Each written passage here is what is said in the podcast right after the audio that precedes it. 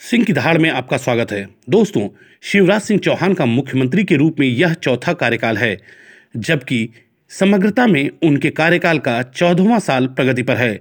लंबे कार्यकाल में उनके नाम कई बड़ी उपलब्धियाँ दर्ज हैं, पर मौजूदा कार्यकाल जैसे उनके तेवर पहली तीन पारियों में नहीं दिखे। उनकी सर्वाधिक मज़बूत छवि उनके बालिका सशक्तिकरण अभियान को लेकर है, जिसके चलते उन्हें आम जनता के बीच मामा जैसा प्यारपूर्ण लोक रिश्ता और संबोधन मिला।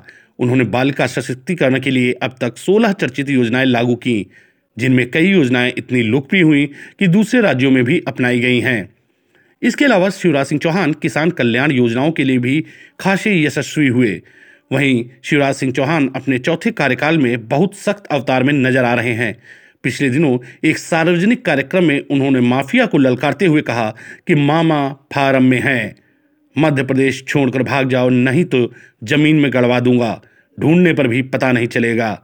शिवराज सिंह के इन तेवरों ने उनके विरोधियों के साथ साथ उनके करीबियों को भी चौंका दिया। बात सिर्फ़ शिवराज की गर्जना तक सीमित नहीं है, प्रदेश भर में प्रशासन के बुलडोजर और जेसीबी मशीनें भी गरज रही हैं।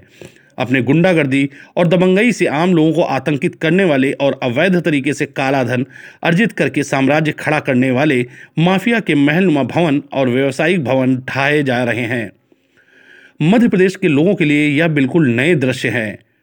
प्रदेश में अपराध, अपराधियों पर काबू और शांति कानून व्यवस्था की स्थापना की दृष्टि से इस मुहिम को शिवराज सिंह सरकार का मास्टर स्ट्रोक माना जा रहा है।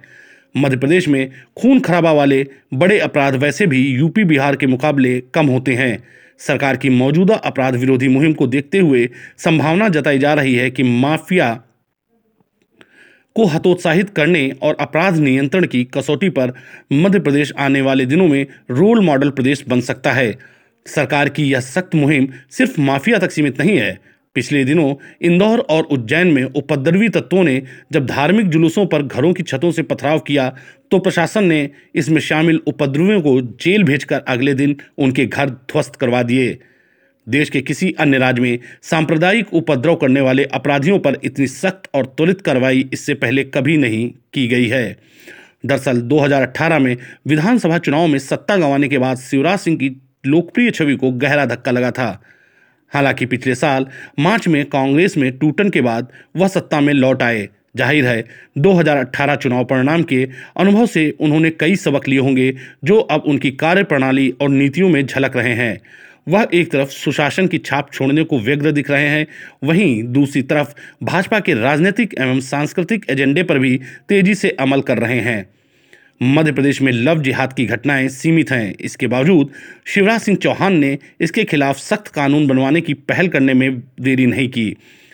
जब कोरोना संक्रमण के कारण विधानमंडल का शीतकालीन सत्र आयोजित नहीं किया जा सका तो मुख्यमंत्री ने अगले सत्र का इंतज़ार करने के बजाय अध्यादेश लाकर कानून लागू करने का फैसला किया। मुख्यमंत्री की इस सोच और कार्यपाल, कार्यशैली का प्रभाव मध्य प्रदेश के माहौल पर दिख रहा है।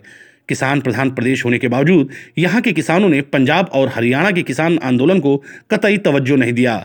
मध्य प्रदेश में अधिकतर प्रमुख जिन्सों का एमएसपी यानी न्यूनतम समर्थन मूल्य अन्य राज्यों के मुकाबले बेहतर है।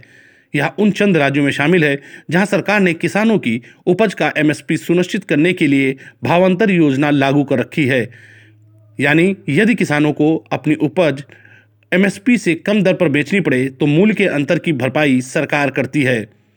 इतना ही नहीं, जिन तीन कृषि कानूनों पर संदेह जताते हुए पंजाब और हरियाणा के किसान आंदोलित है, वही कानून मध्य प्रदेश में किसानों के बीच में लोकप्रिय एवं लाभदायी साबित हो रहे हैं। होशंगाबाद में एक निजी कंपनी ने जब किसानों के साथ करार का उल्लंघन करके तीन हज़ार रुपये प्रति क्विंटल की दर पर धान खरीदने में आनाकानी की तो प्रशासन ने नए कृषि कानून का फंदा उस कंपनी के गले में डालकर किसानों की धान तीन हज़ार रुपये की दर पर क्रय करने के लिए बाध्य किया। इसी प्रकार ग्वालियर में एक व्यापारी किसानों की रकम दबाकर फरार हो गया तो प्रशासन ने उसके घर ज़मीन को नीलाम करके किसानों का भुगतान करवाया।